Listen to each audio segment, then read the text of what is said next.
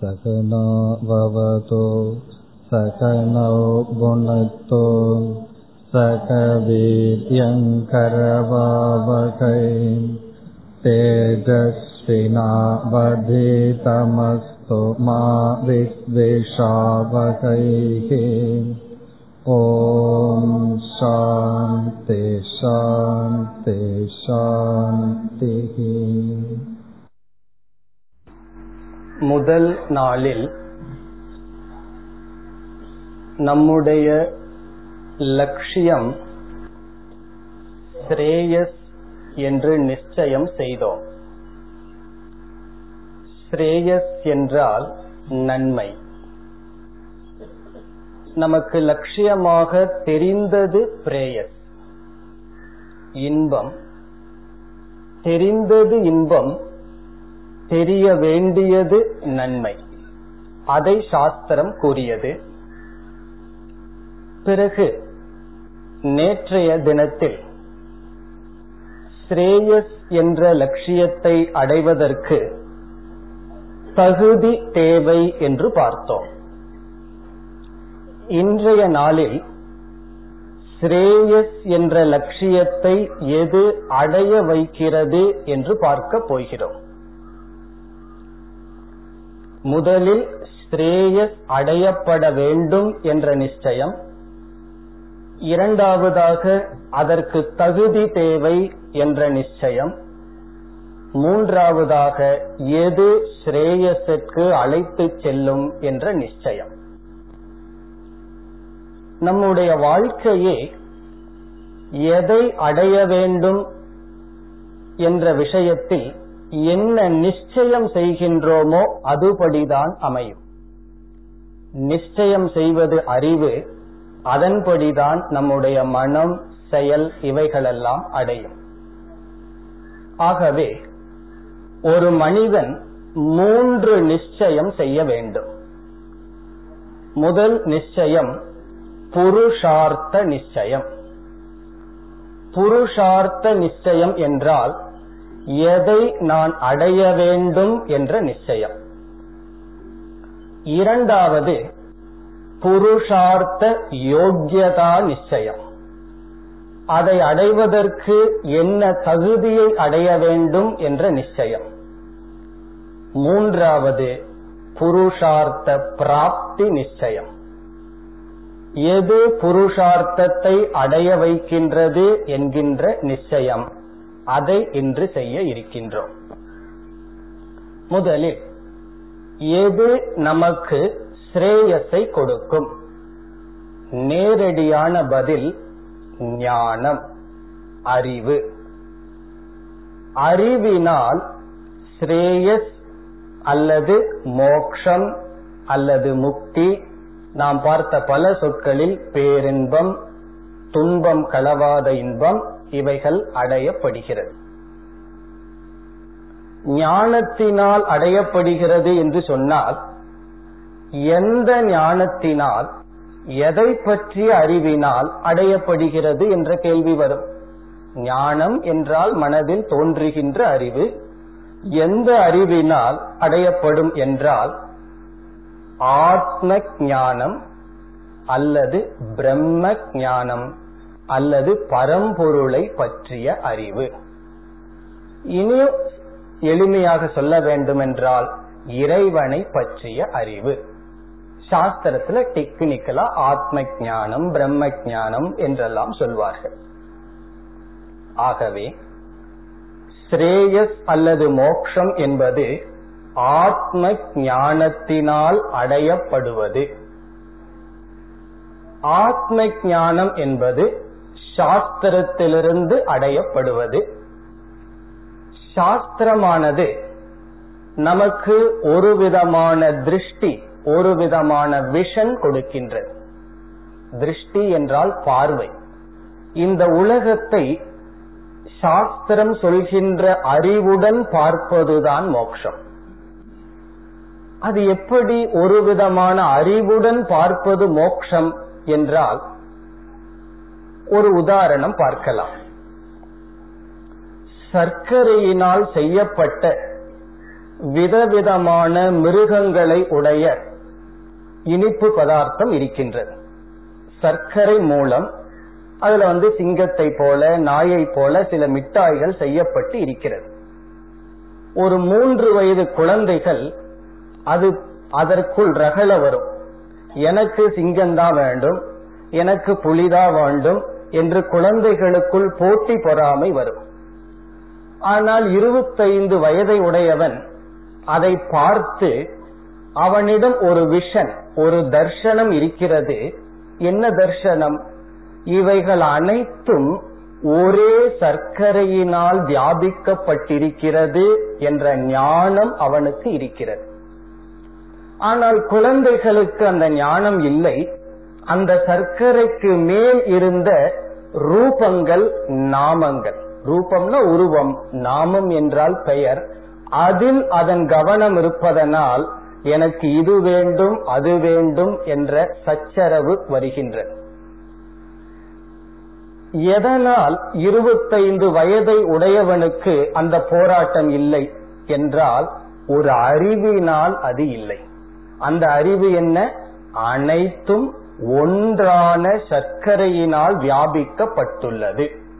இந்த ஞானத்தை பெரியவன் அடைந்துள்ளான் குழந்தைகள் அடையவில்லை ஆகவே ஒரு பெரிய மாற்றம் இருவருக்குள் இருக்கின்றது. இனி இந்த குழந்தைக்கு இந்த ஞானம் வர வேண்டும் என்றால் என்ன செய்ய வேண்டும்? என்றால் எந்த வயதுல இவைகள் அனைத்தும் ஒன்று அப்படின்னு வருமோ? அது பத்து வயசாகலாம் அல்லது இருபது வயசு ஆகலாம் அல்லது முப்பது வயசு ஆகலாம். அந்த வயதில் அந்த ஞானம் வந்தால் பிறகு அந்த சச்சரவு குழந்தையிடம் இல்லை. இப்பொழுது முழு வேதத்தை அல்லது ஆன்மீக வாழ்க்கையை நாம் இரண்டாக பிரிக்கின்றோம். ஒன்று ஞானம் இனி ஒன்று யோகம். யோகம் என்றால் இந்த ஞானத்துக்கு தகுதியைப்படுத்தும் சாதனைகள் ஞானம் என்றால் அறிவு விஷ. இப்ப சாதாரணமா சர்க்கரை விஷயத்தில் இந்த குழந்தைக்கு இந்த அறிவு வரணும்னா எவ்வளவு வருடம் அது வளர வேண்டும்? அது யோகம்.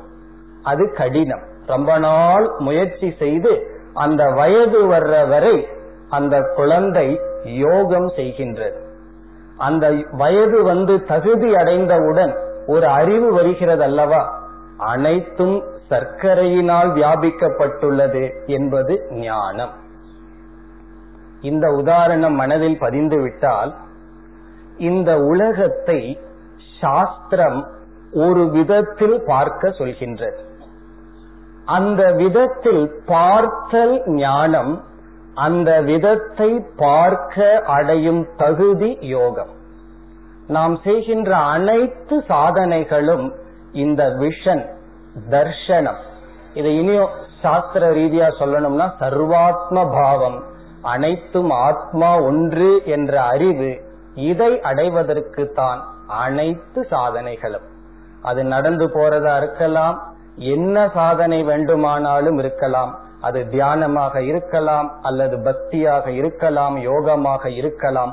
அனைத்தும் இந்த ஒரு விஷன் இந்த ஒரு பார்வைக்காக செய்யப்பட்டுள்ளது. இனி இந்த ஞானம் என்ன? இதை பற்றிய விசாரத்தை இன்று தொடரலாம். சாஸ்திரம் ஞானத்தினால் மோக்ஷமானது அடையப்படுகிறது என்று சொல்கிறது. அனுபவத்தில் ஞானத்தினால் ஒரு பொருளை பற்றி அறிவுதான் ஏற்படுகிறதே தவிர ஒரு பொருளை எப்படி ஞானம் அடைய வைக்கும்? அறிவானது ஒரு பொருள் எங்கிருக்கிறது என்பதை தெரிவிக்குமே தவிர அறிவானது நம்மை எப்படி அடைய வைக்கும்? ரிஷிகேஷ் எங்கிருக்கிறது என்ற அறிவு நம்மை ரிஷிகேஷை அடைய வைக்காது. உடலில் ஆரோக்கியம் தேவை. எப்படியெல்லாம் யோகாசனம் செய்ய வேண்டும் என்ற அறிவு ஆரோக்கியத்தை அடைய வைக்காது. ஆகவே எப்பொழுதும் அறிவு ஒரு பொருளை காட்டுமே தவிர ஒரு பொருளை உற்பத்தி செய்யாது ஒரு பொருளை அடைய வைக்காது. லைட்ட போல வெளிச்சத்தை போல. ஏற்கனவே ஒரு பொருள் இருந்தால் லைட் ஆனது அது இருக்குன்னு காட்டுமே தவிர வெளிச்சமானது ஒரு பொருளை உற்பத்தி செய்யாது ஒரு பொருளை அடைய வைக்காது. அதே போல எந்த ஒரு அறிவும் ஒரு பொருளை காட்டுமே தவிர ஒரு பொருளை நம்மை அடைய வைக்காது. அடைய வைத்தல் என்பது செயலினால் தான் முடியும் கர்மத்தினால் தான் முடியும் பயிற்சியினால் தான் முடியும். அப்படி இருக்க எப்படி நாம் ஞானமானது ஸ்ரேயஸை மோக்ஷத்தை அல்லது பிரம்மத்தை அடைய வைக்கும் என்று சொல்ல முடியும் என்ற கேள்வி வருகிறது. இந்த இடத்தில் நாம் ஏற்றுக்கொள்கின்றோம்.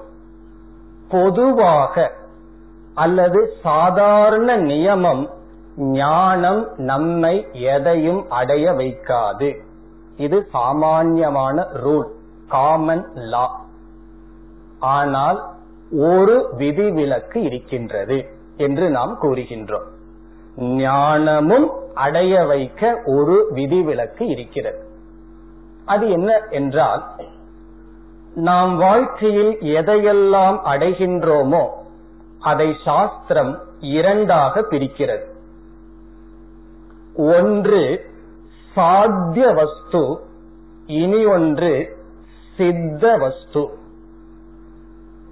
சாத்திய வஸ்து என்றால் நம்மிடம் இல்லாததை அடைதல் சித்தம் என்றால் இருப்பதை அடைதல். சாத்தியம்னா நம்மிடம் இல்லை இல்லாததை அடைதல். சித்தம் என்றால் நம்மிடம் ஏற்கனவே இருக்கிறது அதை அடைதல். எளிமையாக கூறினால் அடையாததை அடைதல் அடைந்ததை அடைதல் என்று நாம் வாழ்க்கையில எதையெல்லாம் அடைகின்றோமோ அதை இரண்டாக பிரிக்கலாம். உதாரணமாக நமக்கு ஆரோக்கியம் இல்லை. அது என்ன? இல்லாததை முயற்சியினால் அடைகின்றோம். நம்மிடம் பொருள் இல்லை. முயற்சியினால் அடைகின்றோம். அப்படி எவைகளெல்லாம் நம்மிடம் இல்லையோ அதை முயற்சியினால் செயலினால் அடைவது. இனி இரண்டாவதற்கு வந்தால் எவைகளெல்லாம் இருக்கின்றதோ அதை அடைதல். இங்கு நமக்கு ஒரு சந்தேகம் வருகின்றது. இருக்க இருப்பதை ஏன் அடைய வேண்டும்? சித்தம் என்றாலே இருப்பது அடைந்தது. அடைந்ததை ஏன் அடைய வேண்டும் என்றால் இங்கு மீண்டும் நாம் ஒரு பொருளை இழந்து விடுகின்றோம் என்றால் அது இரண்டு விதத்தில் இழந்து விடலாம். ஒன்று அந்த பொருள் நம்மிடம் இல்லாத காரணத்தினால் இழந்து விடுதல். இனி ஒன்று அது இல்லை என்று நினைப்பதனால் அதை இழந்து விடுதல். ஒரு பொருள் நம்மிடம் இல்லை ஆகவே அதை நாம் இழந்து விட்டோம். ஒரு பொருள் நாம் இழந்து விட்டோம் என்ற எண்ணத்தினால் இழந்து விடுதல் அல்லது அறியாமையினால் இழந்து விடுதல். அதற்கு என்ன உதாரணம்னா உங்களுக்கு எல்லாத்துக்குமே அந்த கதை தெரிஞ்சிருக்கும். பத்து பேர் நதியை கடக்கிறார்கள். பத்து பேரும் கடந்தமானு எண்ணி பார்க்கின்றான். தன்னை விட்டு விட்டு மற்றவர்களை எண்ணுகின்றான். ஒன்பது பேர் இருக்கிறார்கள் என்று எண்ணியவன் பத்தாவது மனிதனை தேடுகின்றான். இப்பொழுது இவன் தேடுகின்ற பத்தாவது மனிதன் சாத்திய வஸ்துவா சித்த வஸ்துவா அவன் அடையாத பொருளா அல்லது ஏற்கனவே அடைந்த பொருளா? என்றால் இவன் பத்தாவது மனிதனை எங்காவது இருந்து கண்டுபிடிக்கின்றானா? அல்லது எப்படி பிடிக்கின்றான்? என்றால் இவன் அந்த பத்தாவது மனிதனை எப்படி இழந்தான் என்று பார்த்தால் அவன் இல்லாததால் இழக்கவில்லை தான் தான் என்ற அறியாமையினால் இழந்து விட்டான். பிறகு பத்தாவது மனிதனை அவன் அடைய வேண்டும் என்றால் என்ன செய்ய வேண்டும்? பத்தாவது மனிதன் நான் தான் என்று தெரிந்து கொள்ள வேண்டும். அப்படி நானேதான் பத்தாவது மனிதனாக இருக்கின்றேன் என்ற ஞானமும் பத்தாவது மனிதனை அவன் அடைவதற்கும் என்ன கேப் இடைவெளி இருக்கின்றது. என்று பார்த்தால் ஞானம் ஏவ பிராப்தி. ஞானமே பிராப்தி. இது எப்ப நடக்கும்னா சித்த வஸ்துவை ஏற்கனவே இருக்கின்ற பொருளை நாம் அறியாமையினால் இழந்தால் அறிவினால் தான் பெற முடியும். நம்மிடம் இல்லாதத அறிவினால பெற முடியாது. முயற்சியினால் தான் பெற முடியும். இதில் நாம் மோட்சத்தை அடைய வேண்டும்ங்கிற ஆசை வந்தாச்சு. அர்ஹதை நம்மிடம் இருக்கிறதா என்று பார்த்தால் இல்லை. இப்ப இதுல பெரிய தவறு என்ன செய்கிறார்கள்? எனக்கு பிரம்மத்தை பற்றி ஞானம் வந்துட்டா போதுமே. பிரம்மன் தானே எல்லா இடத்திலும் இருக்கு. அந்த பிரம்மத்தை நான் அடைஞ்சிருவனே. எதற்கு சாதனைகள் என்று சிலர் சாதனைக்கு முக்கியத்துவம் கொடுப்பதில்லை. ஆனால் அந்த பிரம்மத்தை அடைவதற்கு ஒன்றும் செய்ய வேண்டாம். அறிவினால் அடைய வேண்டும்.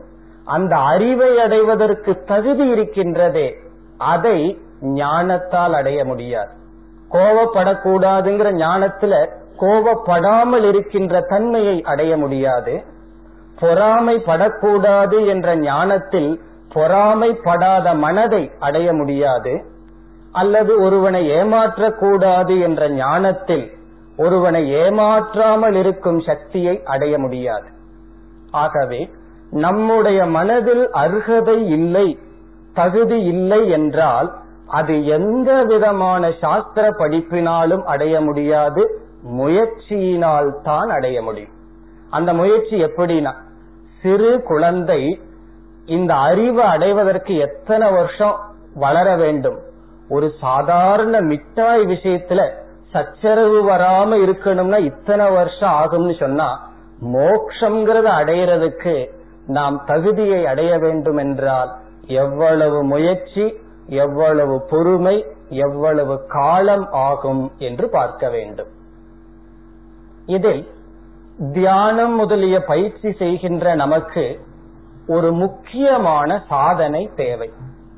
அத பகவான் கீதையில ஆரம்பத்திலேயே சொல்றார் திதிக்ஷஸ்வ பாரத. திதிக்ஷா என்றால் பொறுமை. பொறுமை என்ற சாதனையில்தான் மற்ற சாதனைகளை அடைய முடியும். எல்லா விதமான சாதனைகளை அடைவதற்கு தகுதியை அடைவதற்கு பொறுமை என்பது இளைந்தோடு இருக்கின்ற சாதனை. காரணம் என்னவென்றால் எதை மாற்றுவதும் சுலபம். நம்முடைய உடம்பில் ஒரு விதமான பழக்கத்தை பழக்கிவிட்டால் மாற்றுவது கொஞ்சம் கடினம். ஏன்னா ஒரு விதமான ஹேபிட் ஃபார்ம் ஆயிடுதுன்னா கொஞ்சம் கடினம். நம்முடைய மனம் அதை விட சூக்மம் அதை மாற்றுவது என்பது அவ்வளவு சுலபம் அல்ல. நல்ல பண்புகளை அடைய முயற்சி செய்யும் பொழுது என்ன ஏற்படும்? பல முறை தோல்வி ஏற்படும். அப்பொழுது பொறுமை என்பது ஒன்று இருந்தால்தான் தோல்வி மேல் தோல்வியாக நாம் அதை அடைய முடியும்.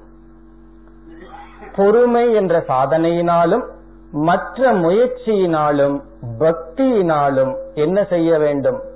சுருக்கமா முயற்சியினால் நம்மிடம் அடையாத யோக்கியதா தகுதியை அடைய வேண்டும். பலர் என்ன செய்கிறார்கள்? இந்த சமுதாயத்தில் ஆன்மீகத்துக்குள்ள இருப்பவர்களிடமே ஒரு பெரிய குழப்பம் இருக்கிறது. ஞானத்திற்கு முக்கியத்துவம் கொடுப்பவர்கள் தகுதிக்கு கொடுப்பதில்லை. தகுதிக்கு முக்கியத்துவம் கொடுப்பதற் கொடுப்பவர்கள் ஞானத்துக்கு கொடுப்பதில்லை. இந்த இரண்டும் மிக மிக முக்கியம். அதுல அதிக முக்கியத்துவம் எதுக்கு கொடுக்கணும்னா தகுதிக்கு தான் அதுலதான் அதிக காலம் இருக்கின்றது. அந்த முயற்சி அதிகமா செய்து விட்டால் பகவான் அந்த ஞானத்தை கொடுக்காமல் இருக்க முடியாது.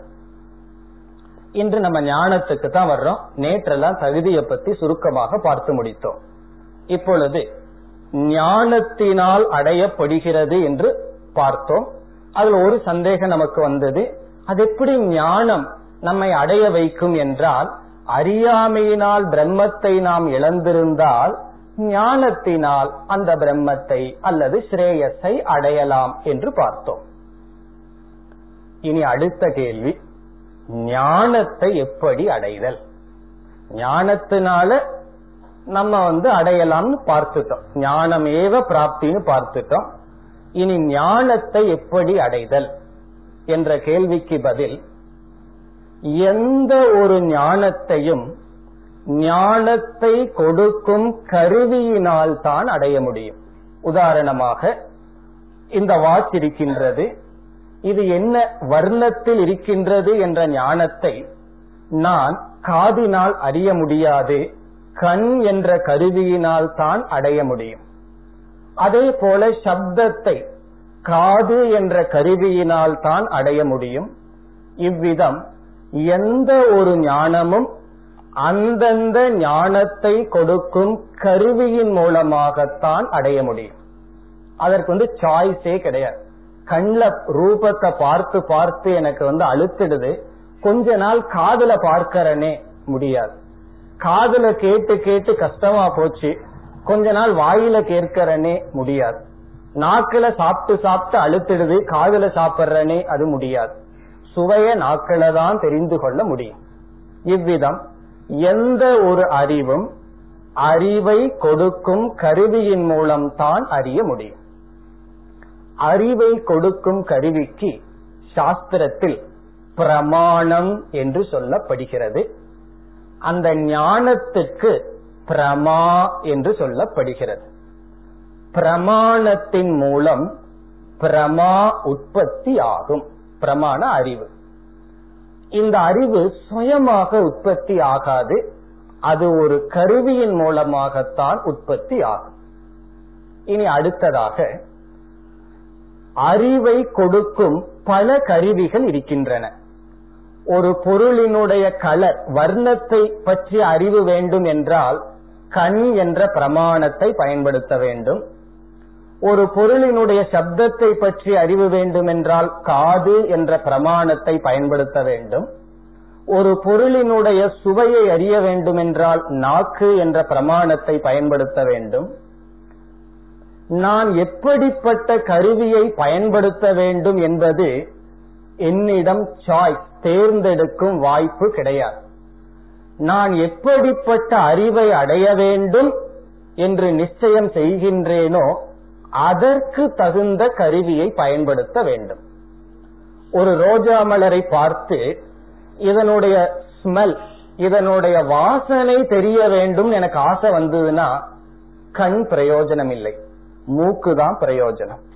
ஒரு ரோஜா மலரினுடைய மென்மையை தெரிந்து கொள்ள வேண்டும். என்று நிச்சயம் செய்தால் கைதாம் ஸ்பர்ஷம் தான் அதற்கு பிரமாணம். ஆகவே எப்படிப்பட்ட பிரமாணத்தை பயன்படுத்த வேண்டும் என்பது எனக்கு எப்படிப்பட்ட பிரமா தேவை என்பதின் அடிப்படையில் அமைகிறது. இனி நமக்கு மோக்ஷத்துக்கு ஒரு பிரமா ஞானம் தேவை. அந்த ஞானம் பிரம்ம ஞானம். பரம்பொருளை பற்றிய ஞானம் ஈஸ்வரனை பற்றிய ஞானம் அந்த ஞானம் தேவை என்றால் அந்த ஞானத்தை கொடுக்கும் பிரமாணம் என்ன? என்றால் அந்த பிரமாணம் வேதாந்தம் அல்லது உபனிஷத். உபனிஷத் என்பதும் வேதாந்தம் என்பதும் ஒரே ஒரு பொருள். வேதத்தினுடைய அந்தம்னா கடைசி பகுதியில் அமைந்துள்ளது. அதற்கு பெயர் உபனிஷத். அந்த உபனிஷத் அல்லது வேதாந்தம் பிரமாணம். பிரமாணம் என்றால் ஞானத்தை கொடுக்கும் கருவி. எதை பற்றிய ஞானத்தை கொடுக்கிறது? பிரம்மத்தை பற்றிய ஞானத்தை கொடுக்கிறது. அல்லது ஆத்மாவை பற்றிய ஞானத்தை கொடுக்கிறது. அல்லது முக்தியை கொடுக்கும் ஞானத்தை கொடுக்கின்றது. இந்த அனைத்து கருத்துக்களும் உபனிஷத் என்ற சொல்லில் மறைந்திருக்கிறது. உபனிஷத் என்றால் ஒவ்வொரு வேதத்தினுடைய கடைசி பகுதியில் அமைந்திருப்பதை உபனிஷத் என்று சொல்கிறோம். ஒவ்வொரு வேதத்திலும் பல உபனிஷத்துக்கள் இருக்கின்றன. ஒவ்வொரு உபனிஷத்தும் குரு சிஷ்யனுடைய வாதம் சம்வாதமாக அமைகிறது. இப்பொழுது சுருக்கமாக உபனிஷத் என்ற சொல்லினுடைய பொருளை பார்க்கலாம். உபனிஷத் என்ற சொல்லுக்கு பொருளை பார்க்கும் பொழுது இதை மூன்று பகுதியாக பிரிக்கின்றோம். உப நீ ஷத் என்று பிரிக்கப்படுகிறது.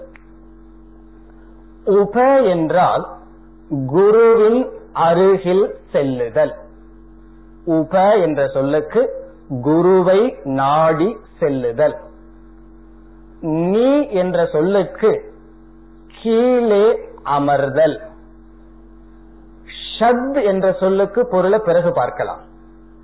உபனி என்றால் குருவை நாடி சென்று அவருக்கு கீழே அமர்ந்து அடையப்படும் ஞானம். இதை சேர்த்திக்கணும். அடையப்படும் வித்யா. அடையப்படும் பிரமா என்பதை சேர்த்திக் கொள்ள வேண்டும். இந்த நீங்கிறதுக்கு பல பொருள் இருக்கு ஊங்குற உபங்கிறதுக்கும் பல பொருள் இருக்கு. இங்க ஒரு பொருளை தான் பார்க்கிறோம். நீங்கிறதுக்கு வந்து கீழே அமர்தல் ஒரு பொருள் இருக்கு நிச்சயமாக பெறுதல் அப்படிங்கிற அர்த்தம் எல்லாம் இருக்கு. இங்க வந்து கீழே அமர்தல்ங்கிறத மட்டும் வச்சுக்குவோம். இப்ப குருவின் அருகில் சென்று கீழே அமர்தல் அப்படின்னு சொன்னா பணிவை குறிக்கின்றது. நம்முடைய அகங்காரத்தை அவரிடம் சமர்ப்பிக்கின்றோம் என்பதை குறிக்கிறது. ஒரு குருவிடம் சிஷ்யன் வந்து எனக்கு உபதேசம் பண்ணுங்கன்னு சொன்னா சிஷ்யன் குரு வந்து சோதிக்கும் போது என்ன சோதிப்பாரு தெரியுமோ? உனக்கு எவ்வளவு ஞானம் இருக்குங்கிறத சோதிக்க மாட்டார். நீ எவ்வளவு தூரம் அறியாமையில் இருக்கிறாய்ங்கிறத தான் சோதிப்பார்.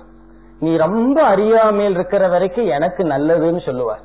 ஏன்னா ஏற்கனவே ஞானம் இருந்தா எதோ கிறுக்கி இருக்கும். அதை இவர் அழிக்கணும் அதற்கு மேல இவர் எழுதணும். இப்ப சிஷ்யன் கிட்ட குரு எதிர்பார்க்கிறது கிளீன் ஸ்லேட் ஒன்னும் தெரியக்கூடாது. ஆனா ஒன்னு தெரியணும். எனக்கு ஒன்னும் தெரியல அப்படிங்கறது அவனுக்கு தெரியணும். மற்றவர்களும் ஒன்னும் தெரியாம இருக்கிறார்கள். ஆனா எனக்கு ஒன்றும் தெரியவில்லையே என்று தெரியாததனால் தெரிய முயற்சி செய்யாமல் இருக்கிறார்கள். அப்ப சிஷ்யனுடைய லட்சணம் என்னன்னா சில பேர் வந்து சொல்வார்கள் சாமி எனக்கு ஒண்ணுமே தெரியல. எப்படி மோக்ஷம்னா அதுதான் சௌரியம் எங்களுக்கெல்லாம். உங்களுக்கு ஒன்னும் தெரியாத வரைக்கும் எங்களுடைய காரியம் மிக மிக சுலபம்.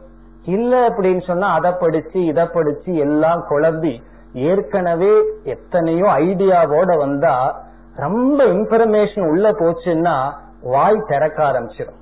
என்ன மூச்சை விட்டாலும் விடுவேனே தவிர பேச்ச விட மாட்டேன்னு பேசிக்கொண்டே இருப்பார்கள். ஆனா பகவான் வந்து காதை திறந்து வச்சிருக்கார் வாய மூடுற மாதிரி படைச்சிருக்கார். நம்ம பகவானை விட பெரியார் மாத்திட்டோம். காதை மூடி வாய் திறந்தே இருக்கின்றது. அதனால இங்கிலீஷ்ல ஒரு ப்ராவர்ப் இருக்கும் ஓப்பன் மவுத்ல நாலேஜ் போகாது. ஓப்பன் மவுத்னா வாய் திறந்திருக்க இருக்க அறிவானது செல்லாது. இப்ப சிஷ்யனுக்கு என்ன தகுதினா ஒன்னும் தெரியாம இருக்கிறது தான் தகுதி. ஒன்னும் தெரியாம இருக்குன்னா நான் எதை அடைய வேண்டும் என்று தெரியவில்லையே. உபநிஷத்துல ஒரு ரிஷி இனியொரு ரிஷி கிட்ட போவார் அந்த ரிஷி எல்லா கலையும் படிச்சிருப்பார். வியாக்கரணம் தெரியும். பிறகு தர்க்க சாஸ்திரம் படிச்சிருப்பார் மீமாம்சா படிச்சிருப்பார். குரு கிட்ட போய் நான் மூடனா இருக்கேன் எனக்கு ஒன்னும் தெரியல உபதேசம் செய்யுங்கள் என்று கேட்பார். காரணம் என்ன? வேதாந்த விஷயத்தில் நான் அறியாமையில் இருக்கின்றேன். மற்ற விஷயமெல்லாம் எனக்கு தெரியட்டும். ஆனா வேதாந்தம் எனக்கு ஜீரோ இதுதான் நீ என்பதை குறிக்கின்றது. உபங்கிறது குருவினுடைய அருகில் செல்ல வேண்டும். இதிலிருந்து உபனிஷத்துங்கிறது ஒரு சப்த ரூபமான புஸ்தகமாக இருந்தாலும் சுயமா படித்தால் புரியாது.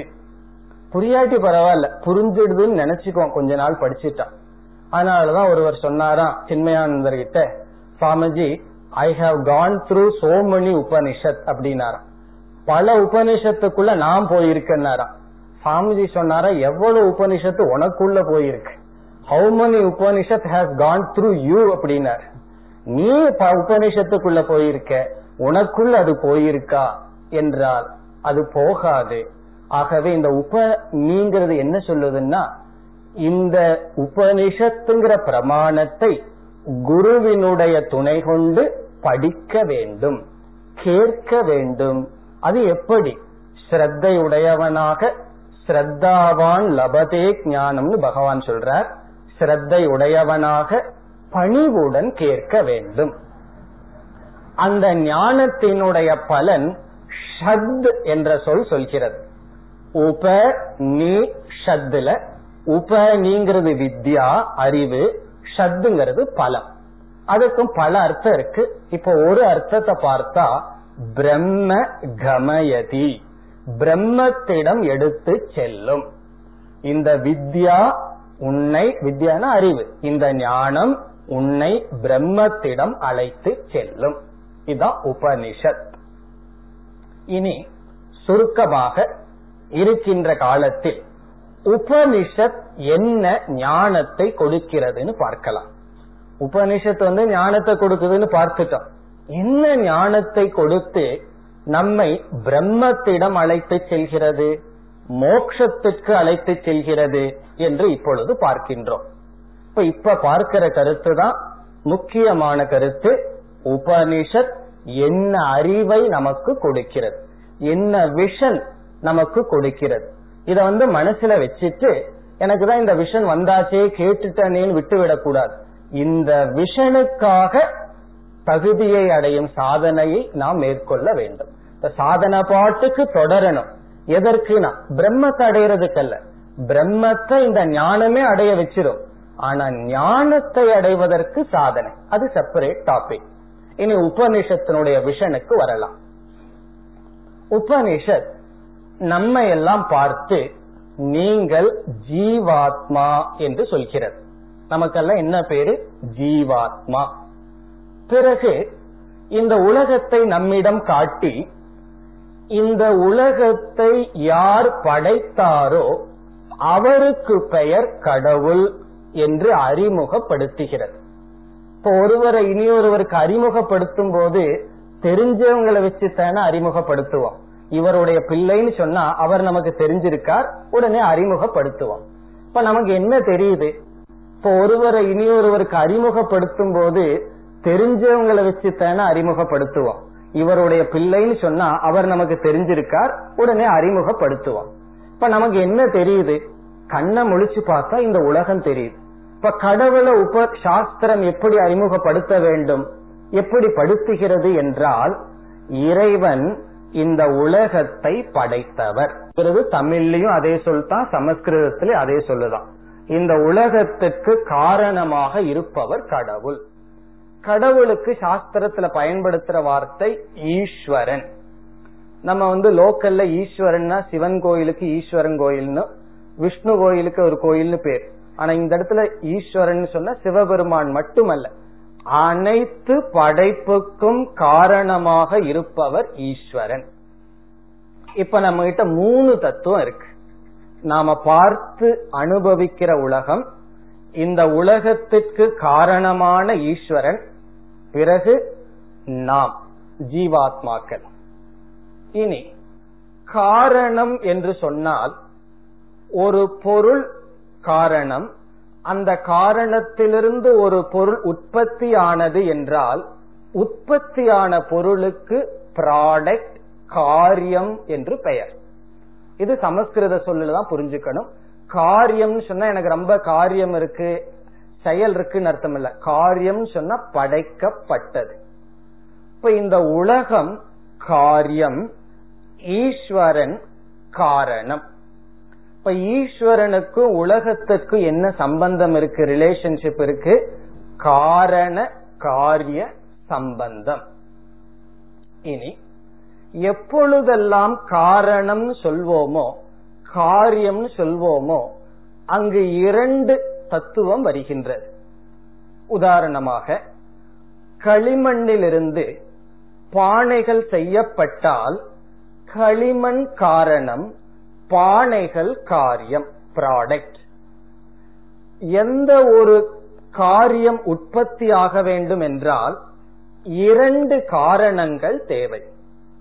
ஒரு காரணம் நிமித்த காரணம் இன்டெலிஜென்ட் காஸ் நிமித்த காரணம்னா இந்த குயவன் வந்து களிமண்ணை எடுத்து பானையாக உற்பத்தி செய்ய வேண்டும். களிமண் வந்து திடீர் திடீர்னு பானையா மாறி நிக்காது. அறிவுடைய ஒருவன் களிமண்ணை எடுத்து பானையாக மாற்ற வேண்டும். அந்த குயவனுக்கு நிமித்த காரணம் என்று பெயர். பிறகு இந்த களிமண் இருக்கே. அதுவும் காரணம் அல்லவா? அதற்கு உபாதான காரணம் என்று பெயர். உபாதான காரணத்தை மெட்டீரியல் காஸ் என்று சொல்லப்படுகிறது. இந்த நிமித்த காரணத்துக்கு என்ன இலக்கணம் என்றால் எது சிருஷ்டி சிருஷ்டினா உற்பத்தி. எது உற்பத்திக்கு காரணமோ அது நிமித்த காரணம். உபாதான காரணம் என்றால் எதனால் தோன்றி எதனால் காக்கப்பட்டு எதில் லயமடைகிறதோ அது மெட்டீரியல் காஸ் உபாதான காரணம். களிமண்ணினால் பானைகள் தோன்றி களிமண்ணால் காக்கப்பட்டு களிமண்ணில் லயமடைவதனால் களிமண் உபாதான காரணம். ஆகவே எந்த ஒரு ப்ராடக்ட் படைக்கப்பட்டதுன்னு சொன்னா உடனே ரெண்டு கேள்வியை கேட்கணும். இந்த படைப்புக்கு நிமித்த காரணம் என்ன? உபாதான காரணம் என்ன? என்று நாம் சொல்லி ஆகணும். இப்ப ஈஸ்வரனை கடவுளை இந்த உலகத்துக்கு காரணம் என்று சொன்னால் அவர் எப்படிப்பட்ட காரணம்? அவர் எங்கோ இருந்துட்டு ஏதோ பொருளை வச்சு உலகத்தை படைச்சாரா? அல்லது எப்படி படைத்தார்? அதற்கு ஒரு உபனிஷத்துல ஒரு உதாரணம் மூலம் சொல்கிறது சிலந்தி பூச்சியானது தன்னுடைய வலையை கட்டுவதற்கு எப்படி தானே நிமித்த காரணம் தானே உபாதான காரணமாக இருக்கிறதோ அதுபோல் இந்த முழு பிரபஞ்சத்திற்கு பகவானே நிமித்த காரணம் பகவானே உபாதான காரணம்.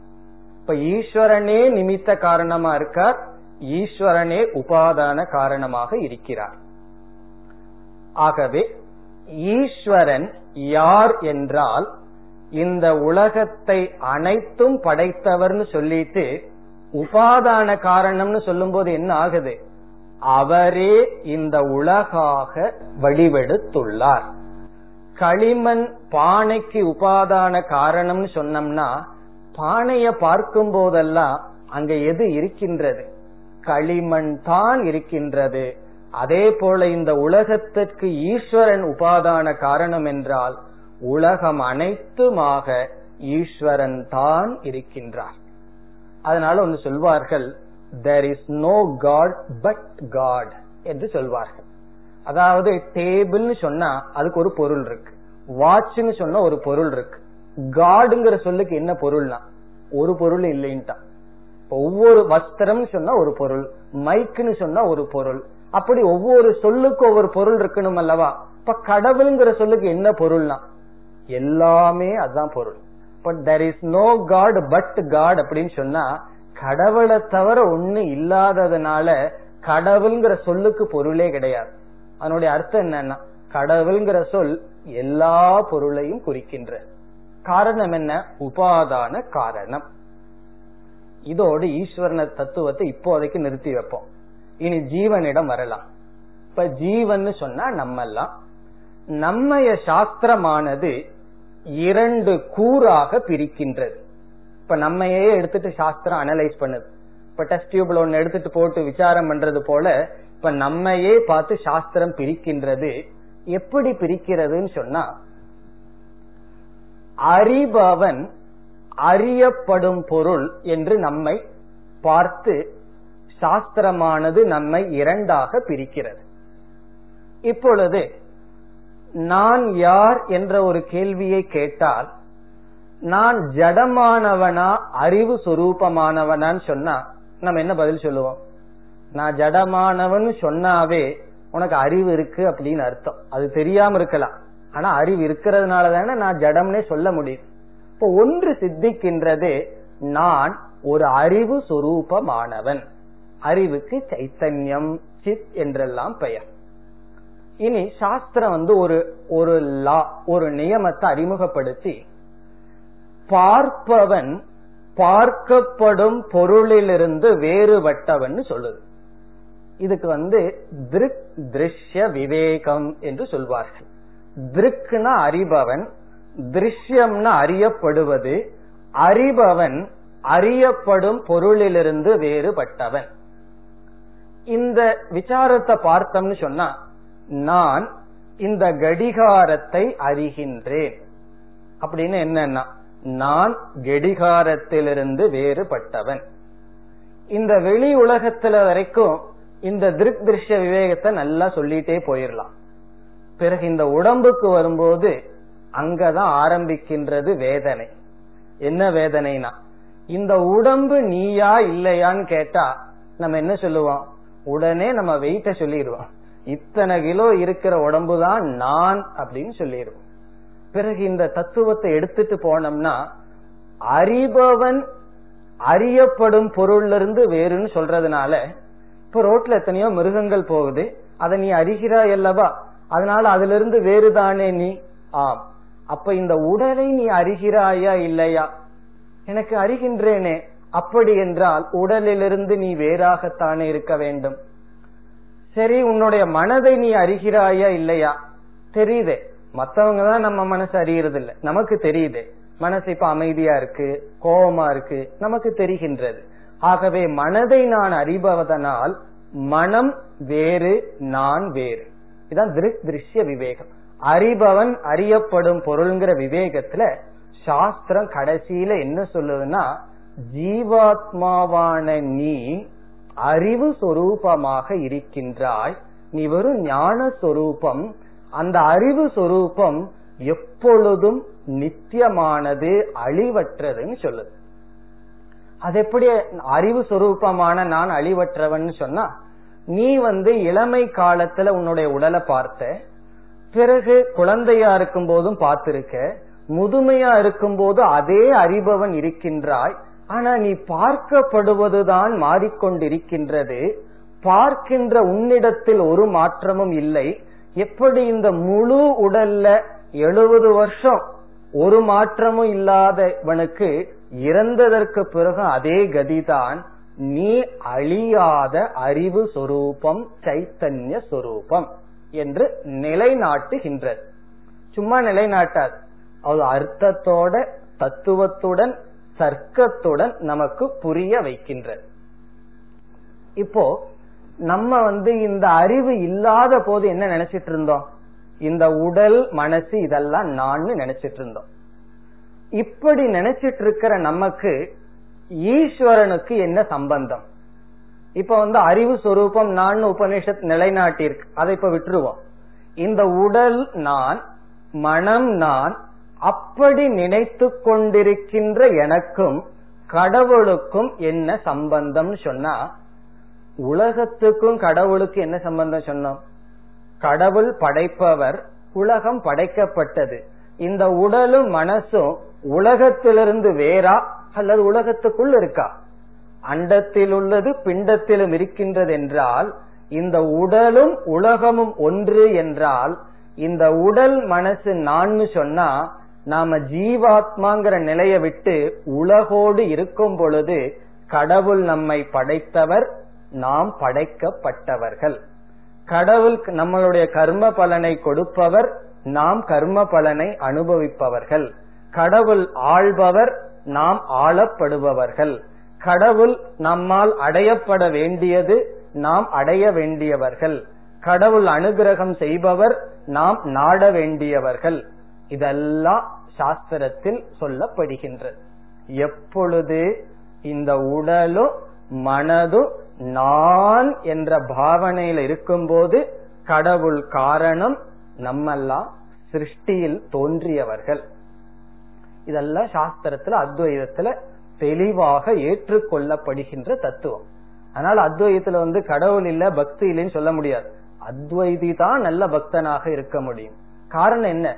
எந்த பக்தியும் அறிவு பூர்வமாக இருந்தால்தான் சரியான பக்தி. இவ்விதம் கடவுளுக்கும் நமக்கும் சாஸ்திரம் முதல் படியில் காரண காரிய சம்பந்தத்தை பேசுகிறது. கடவுள் இருக்கின்றார்.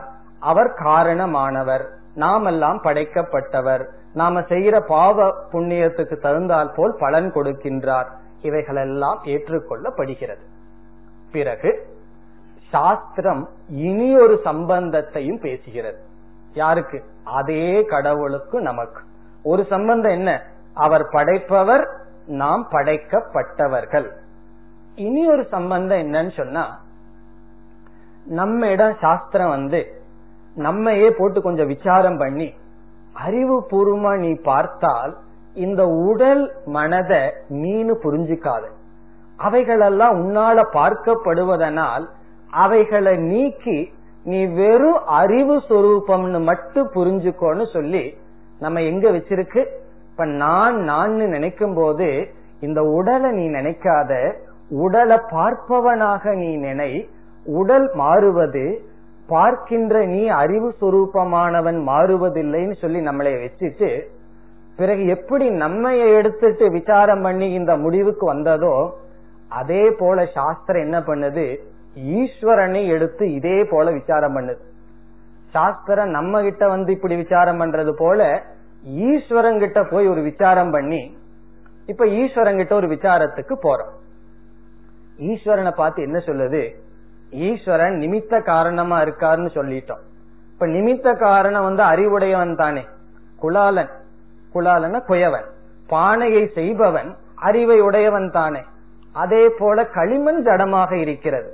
அது வந்து உபாதான காரணம். அதே போல ஈஸ்வரனே நிமித்த காரணம். ஈஸ்வரனே உபாதான காரணம்னு சொன்னா ஈஸ்வரன் கிட்ட ஒரு அறிவு இருக்கணுமே. அந்த அறிவு இருந்தால் தானே தன்னிடம் இருக்கின்ற உபாதானத்தை எடுத்து இந்த உலகமா மாத்தியிருப்பார்.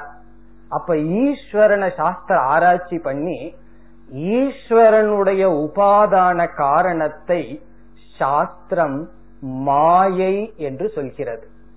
இப்ப ஈஸ்வரங்கிட்ட ஒரு உபாதானம் இருக்கு. அதை வச்சு இந்த உலகத்தை படைக்கிறது. அந்த தத்துவம் மாயைன்னு சொல்லி அந்த மாயையை பயன்படுத்துகின்ற அறிவு சுரூபமான ஈஸ்வரன் ஒருத்தர் இருப்பாரு. அந்த அறிவுக்கு பிரம்ம பரம்பொருள் அல்லது சைத்தன்யம்னு சொல்கிறது. இப்ப ஈஸ்வரங்கிட்ட என்ன இருக்கு? உபாதான காரண ரூபமான மாயை அந்த மாயையை அவர் கையாளுகிறார். நம்ம என்ன பண்றோம்? ஸ்தூல சூக்ம ஸ்தூலம்னா இந்த உடல் சூக்மம்னா மனசு. இதய பார்ப்பவனாக இருக்கின்றோம் பார்க்கும் அறிவு சுரூபமாக இருக்கின்றோம் ஈஸ்வரன் வந்து மாயையை ஆட்டி வைக்கும் அறிவு சுரூபமாக இருக்கிறார். அப்ப வந்து ஈஸ்வரனுக்கு சாஸ்திரம் போதிக்குது. சாஸ்திரம் போதிக்க வேண்டிய அவசியம் இல்லை. ஈஸ்வரனுக்கு அந்த ஞானம் இருக்கு. என்ன ஞானம்னு சொன்னா நான் உண்மையில் மாயையோடு சம்பந்தப்பட்டவன் அல்ல. மாயையை என் கீழ் வைத்து அறிவு சொரூபமாக இருக்கின்ற பிரம்ம தத்துவம்னு ஈஸ்வரன் புரிஞ்சுக்கிறார். இனி இந்த ரெண்டையும் நம்ம கனெக்ட் பண்ணணும். இப்ப ஜீவன் யார்? ஜீவன் யாருன்னு சொல்லி நம்ம பார்த்தோம். உடலும் மனசும் சேர்ந்து அறிவும் உடையவன் பார்த்தோம். இப்ப விசாரம் பண்ணி உடலையும் மனசையும் நீக்கி வெறும் அறிவு சுரூபத்தை மட்டும் வச்சிருக்கோம். அப்படிப்பட்ட நீ நீன்னு சொன்னா ஜீவாத்மாவை பார்த்து ஒரு குரு சொல்றார் நீ ஜீவாத்மா. எப்படிப்பட்டவன்? உடலை மனதிற்கு அப்பாற்பட்ட அதை பிரகாசிக்கின்ற அறிவு சுரூபமான நீ ஈஸ்வரனிடம் மாயையை பிரகாசப்படுத்துகின்ற அறிவு சுரூபமான பிரம்ம ஒன்று. இந்த ஜீவனும் பிரம்மனும் ஈஸ்வரனும் ஒன்று என்று ஜீவ ஈஸ்வர ஐக்கியத்தை சாஸ்திரம் சொல்கிறது. அது இரண்டாவது சம்பந்தம். முதல் சம்பந்தம் என்ன? ஜீவனும் ஈஸ்வரனும் காரிய காரணம். எப்பொழுது? உடலின் அடிப்படையில். உடலை நீக்கி ஈஸ்வரன் கிட்ட இருக்கிற மாயைய நீக்கினா ஈஸ்வரன் அறிவு சொரூபம் ஜீவனு அறிவு சொரூபம். இந்த ரெண்டு அறிவும் ஒன்றுதான். அப்ப நீ யாருன்னு சொன்னா தது பிரம்ம துவம் அசி. தது துவம் அசி. தத்துவமசி என்பது குருவினுடைய உபதேச வாக்கியம். குரு சிஷ்யனை பார்த்து என்ன சொல்ற? நீ இந்த உடல்னு புரிஞ்சுக்காத உன்னை நீ மனசுன்னு புரிஞ்சுக்காத உடலையும் மனசையும் பிரகாசிக்கின்ற அறிவு சொரூபம்னு புரிஞ்சிட்டீனா அப்படிப்பட்ட அறிவு சொரூபமான நீ இந்த அகில உலகத்தையும் படைத்து காக்கின்ற அந்த ஈஸ்வரன் ஒரு அறிவு சொரூபம் தானே. அதையும் நீக்கி அந்த அறிவு சொரூபமான பிரம்மனும் நீயும் ஒன்று என்று சொல்கிறது. தது துவம் அசிங்கிறது உபனிஷத்தினுடைய விஷ. இத சிஷ்யன் கேட்ட உடனே உடனே திருப்பி தத்துவமசின்னு சொல்ல முடியாது. சிஷ்யன் குரு என்ன சொல்லியிருக்காரு? நீ பிரம்மனாக இருக்கிறேன்னு சொன்ன உடனே சிஷ்யன் என்ன சொல்லணும்? நீங்க பிரம்மனா இருப்பேன்னு சொல்லக்கூடாது. நான் பிரம்மனாக இருக்கின்றேன். அகம் பிரம்ம அஸ்மி. அகம் பிரம்மாஸ்மின்னு சிஷ்யன் குருவினுடைய தத்துவமசியை புரிந்து கொள்கின்றான். குரு போய் நீ பிரம்மன்கிறார். சிஷ்யன் வந்து நான் பிரம்மன் என்று ஓனப் பண்றான். நான் பிரம்மன்னு சிஷ்யன் புரிந்து கொள்கின்றான். இதுதான் உபனிஷத்தினுடைய உபதேசம். இப்ப உபனிஷத் என்ன விஷனை நமக்கு கொடுக்குது? இந்த உடலோடு நான் பார்த்தால் ஈஸ்வரன் காரணமானவர் வழிபடத்தக்கவர். இந்த அறிவு அறிவுன்னு சொன்னமே அதற்கு சாஸ்திரத்துல இனி ஒரு சொல் ஆத்மா. என்ன ஆத்மான்னு பார்த்தால் ஈஸ்வரனும் நானும் ஒன்றுதான். எனக்கு வேறாக ஈஸ்வரன் இல்லை என்று சொல்கிறது. இப்ப தத்துவமசி என்பதும் அகம் பிரம்மாஸ்மி அயமாத்மா பிரம்ம என்றெல்லாம் பல வாக்கியங்கள் உபனிஷத்தில் இருக்கின்றன. இந்த வாக்கியத்திற்கு மகா வாக்கியம் என்று பெயர். மகா வாக்கியம்னா பெரிய வாக்கியம்னு அர்த்தம் இல்ல. இருக்கிறது மூணு சொல்லுதான். தது துவமசி அகம் பிரம்ம அசி. இது ஏன் மகா வாக்கியம்னா இதுதான் ரகசியத்திலேயே பெரிய ரகசியம். காரணம் என்னன்னு சொன்னா பகவான் கீதையிலேயே சொல்றார் குஷ்யதமம்னு சொல்றார் இந்த ஞானம். பொதுவா ஒரு ரகசியத்தை இனியொருத்தர்கிட்ட சொல்லிட்டு அது ரகசியம் அல்ல. இது ரகசியத்திலேயே ரகசியம். ராஜவித்யா ராஜகுஷ்யம்னு சொல்றார். காரணம் என்னன்னு சொன்னா இத சொன்னாலும் அது ரகசியமா தான் இருக்கும். ஆயிரம் பேருக்கு முன்னாடி தத்துவமசின் உபதேசம் பண்ணாலும் கூட இந்த அறிவு வந்து ரகசியமாவே இருக்கா? அப்படின்னா யாருக்கும் புரியல அப்படின்னு அர்த்தம். என்னுடைய அர்த்தம் என்னன்னு சொன்னா தத்துவமசி மகாவா தத்துவமசி அகம் பிரம்மாஸ்மிங்கிற வாக்கியத்தை புரிஞ்சுக்கிறதுக்கு சாதாரண நம்ம பார்த்த உதாரணத்துல அனைத்து சர்க்கரைன்னு புரிஞ்சுக்கிறதுக்கே பத்து வருஷம் வளர வேண்டியது இருக்கு. இப்ப அகம் பிரம்மாஸ்மின்னு புரிஞ்சுக்கணும்னா எவ்வளவு தகுதியை அவன் அடைய வேண்டும். அந்த தகுதியை அடைந்தவர்களுக்கு இது மகா வாக்கியம். மற்றவர்களுக்கு இது ஒரு சவுண்ட் இது ஒரு சப்தம். அதனால உபனிஷத் என்ன சொல்லுது? இது ஒரு பெரிய ரகசியம். ரகசியம் சொல்றதுக்கு பல அர்த்தம் இருக்கு. உபனிஷத்துன்னு சொன்னாவே ரகசியம்னு ஒரு அர்த்தம் இருக்கு. ரகசியம் எதுன்னு சொன்னா எது மேலானதோ அது ரகசியம். இப்ப நம்ம வீட்டு செப்பலை வந்து முன்னாடி விட்டுருப்போம். ஒரு டைமண்ட் வச்சு அல்லது மோதிரத்தையோ தங்கத்தையோ முன்னாடி போட்டு வச்சிருப்போமா?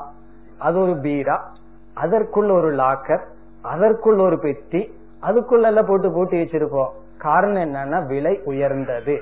மேலானத நம்ம ரகசியமா வச்சிருப்போம். அதே போல இந்த அறிவு இருக்கே இது ரகசியம் மிக மிக மேலானது. நம்ம என்ன பண்ணணும்னா இந்த ஞானத்தை அடைவது என்னுடைய லட்சியம். இந்த ஞானத்தை அடைவதற்கு தகுதியை நான் எங்க இருக்கேன்னு பாத்துக்கணும் ஒரு பையன் வந்து காலேஜுக்கு போறான். அதுல எத்தனையோ கோர்ஸ் இருக்கு. அவனுக்கு ஒரு லட்சியமா இருக்கான். இருக்கலாம். இதுதான் நான் அடையணும்னு. அவன் வந்து இப்பதான் தேர்ட் ஸ்டாண்டர்ட்ல இருக்கான் ஒரு பையன். அவன் என்ன பண்ணணும்னா அவனுடைய தகுதிக்கு தகுந்த சாதனையை எடுத்து கொள்ள வேண்டும். எடுத்துக்கொண்டு அந்த சாதனையில் படிப்படியாக முன்னேறி சென்றால் அவன் என்ன அடைவான்? கடைசியில இந்த ஞானத்தை நாம் அடைய வேண்டும். இனி இறுதியாக இந்த ஞானத்தினுடைய பலனை மீண்டும் சிந்திக்கலாம். இப்படி அகம் பிரம்மாஸ்மிங்கிற ஞானம் வந்துட்டா எனக்கு என்ன பலன் கிடைக்கும் என்றால் நான் இந்த இரண்டு உடலை பிரகாசப்படுத்துகின்ற ஆத்மா இதே ஆத்மாதான் பிரம்மன்னு சொன்னா பிரம்மன் அனைத்து உடலையும் படைத்தவர்னு சொன்னா இந்த உலகத்தில் இருக்கின்ற அனைத்து ஜீவராசிகளினுடைய ஆத்மா என்னுடைய ஆத்மா. இப்ப நான் அறிவு சுரூபமான நான் எப்படி இந்த உடலை மனதை பிரகாசப்படுத்துகின்றேனோ அதே நான் தான் உலகத்திலுள்ள அனைத்து உடலையும் மனதையும் பிரகாசப்படுத்தி வருகின்றேன். அப்போ ஒரு அறியாமையில் இருப்பவன் தன்னை பார்க்கணும்னு சொன்னா அவன் முன்னாடி கண்ணாடி வச்சு அவனுடைய முகத்தை பார்த்தான்னா அவன் என்ன நினைப்பான்? நான் என்னையே பார்க்கிறேன்னு நினைப்பான். ஞானி தன்னை பார்க்க வேண்டும் என்றால் அவனுக்கு கண்ணாடி தேவையில்லை. கண்ணை திறந்தால் அவன் அவனை பார்க்கின்றான். என்னன்னா யாரையெல்லாம் பார்க்கின்றானோ அதெல்லாம் அவனுடைய வெளிப்பாடு. சர்வாத்ம பாவக. அத்வேஷ்டா சர்வ பூதானா அப்ப அவனுக்கு என்ன நேச்சுரலா வரும்னு சொன்னா எந்த ஜீவராசியையும் அவன் வெறுக்க முடியாது. அப்படி வெறுத்தால் ஒன்னா அவன் அவனையே வெறுத்துக்கிறான்.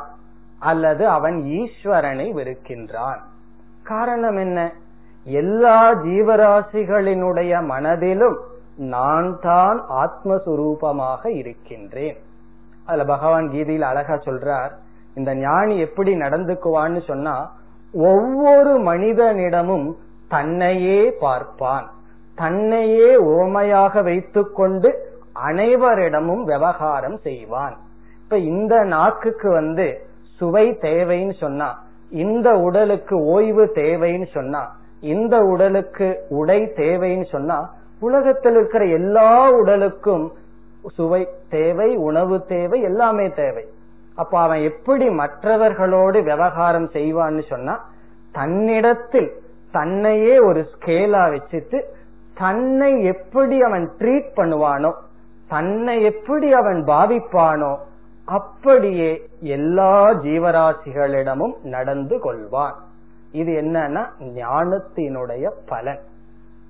பிறகு யாரையாவது பார்த்து பொறாமப்பட முடியுமா? எப்ப பொறாமப்பட முடியும்? நமக்கு அந்நியனாக ஒருவன் இருந்தா ஐயோ அவங்கிட்ட அதிகமா இருக்கே நமக்கு குறைவா இருக்கே அப்படின்னு பொறாமப்படலாம்.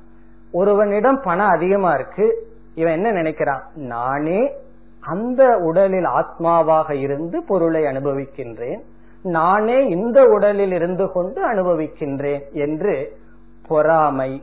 பொறாமைங்கிறது வந்து ஒரு கேன்சர் போல. இப்ப கோபம் இருந்தா நம்ம கிட்ட இருக்கும். அத சில சமயம் பெருமையா வேற சொல்லிடுவோம். நான் ரொம்ப கோபக்காரன் என்கிட்ட பக்கத்துல வராதுன்னு சொல்லுவோம். ஆனா யாராவது நான் ஒரு பொறாமக்காரன் சொல்லது கேள்விப்பட்டிருப்பீர்களோ? பொறாமைன்னு சொல்றதுக்கே நமக்கு வெக்கமா இருக்கு. அதனால அத மனசுல மறைஞ்சு வச்சிருப்போம்.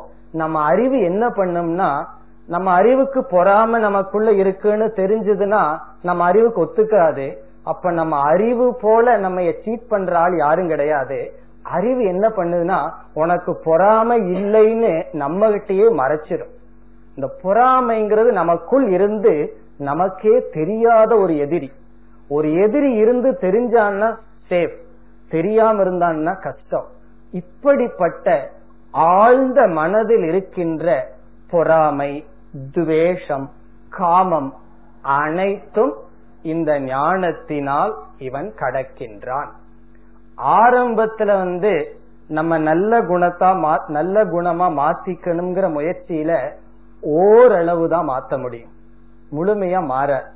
நான் வந்து யாரையும் வெறுக்க கூடாது வெறுக்க கூடாதுன்னு கஷ்டப்பட்டு ஜபம் பண்ணணும். பிறகு வெறுப்பு வரும் வெறுக்க கூடாதுன்னு சொல்லுவோம்.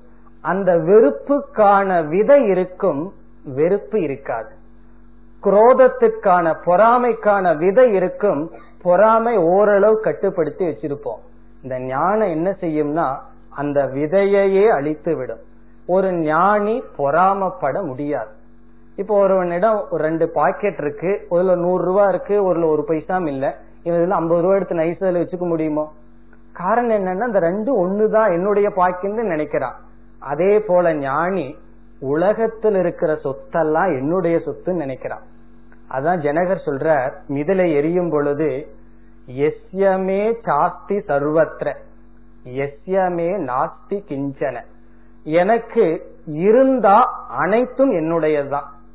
இல்லைன்னா எனக்கு ஒண்ணு இல்லை. இப்படி இருக்கின்ற எனக்கு மிதிலாயாம் பிரதீப்தாயாம் நமே தஹ்யதி கிஞ்சன. மிதிலை எரியும் பொழுது அது என்னை எரிக்கவில்லைன்னு சொல்ற காரணம் என்ன? நான் ஆத்மாவா இருந்தா அனைத்துமாக இருக்கின்றேன். இதெல்லாம் என்னன்னா ஞானத்தினுடைய பலன். இவ்விதம் உபனிஷத் கொடுக்கின்ற இந்த ஞானத்தில் நாம் அடையும் பலனுக்கு மோக்ஷம் என்று பெயர்.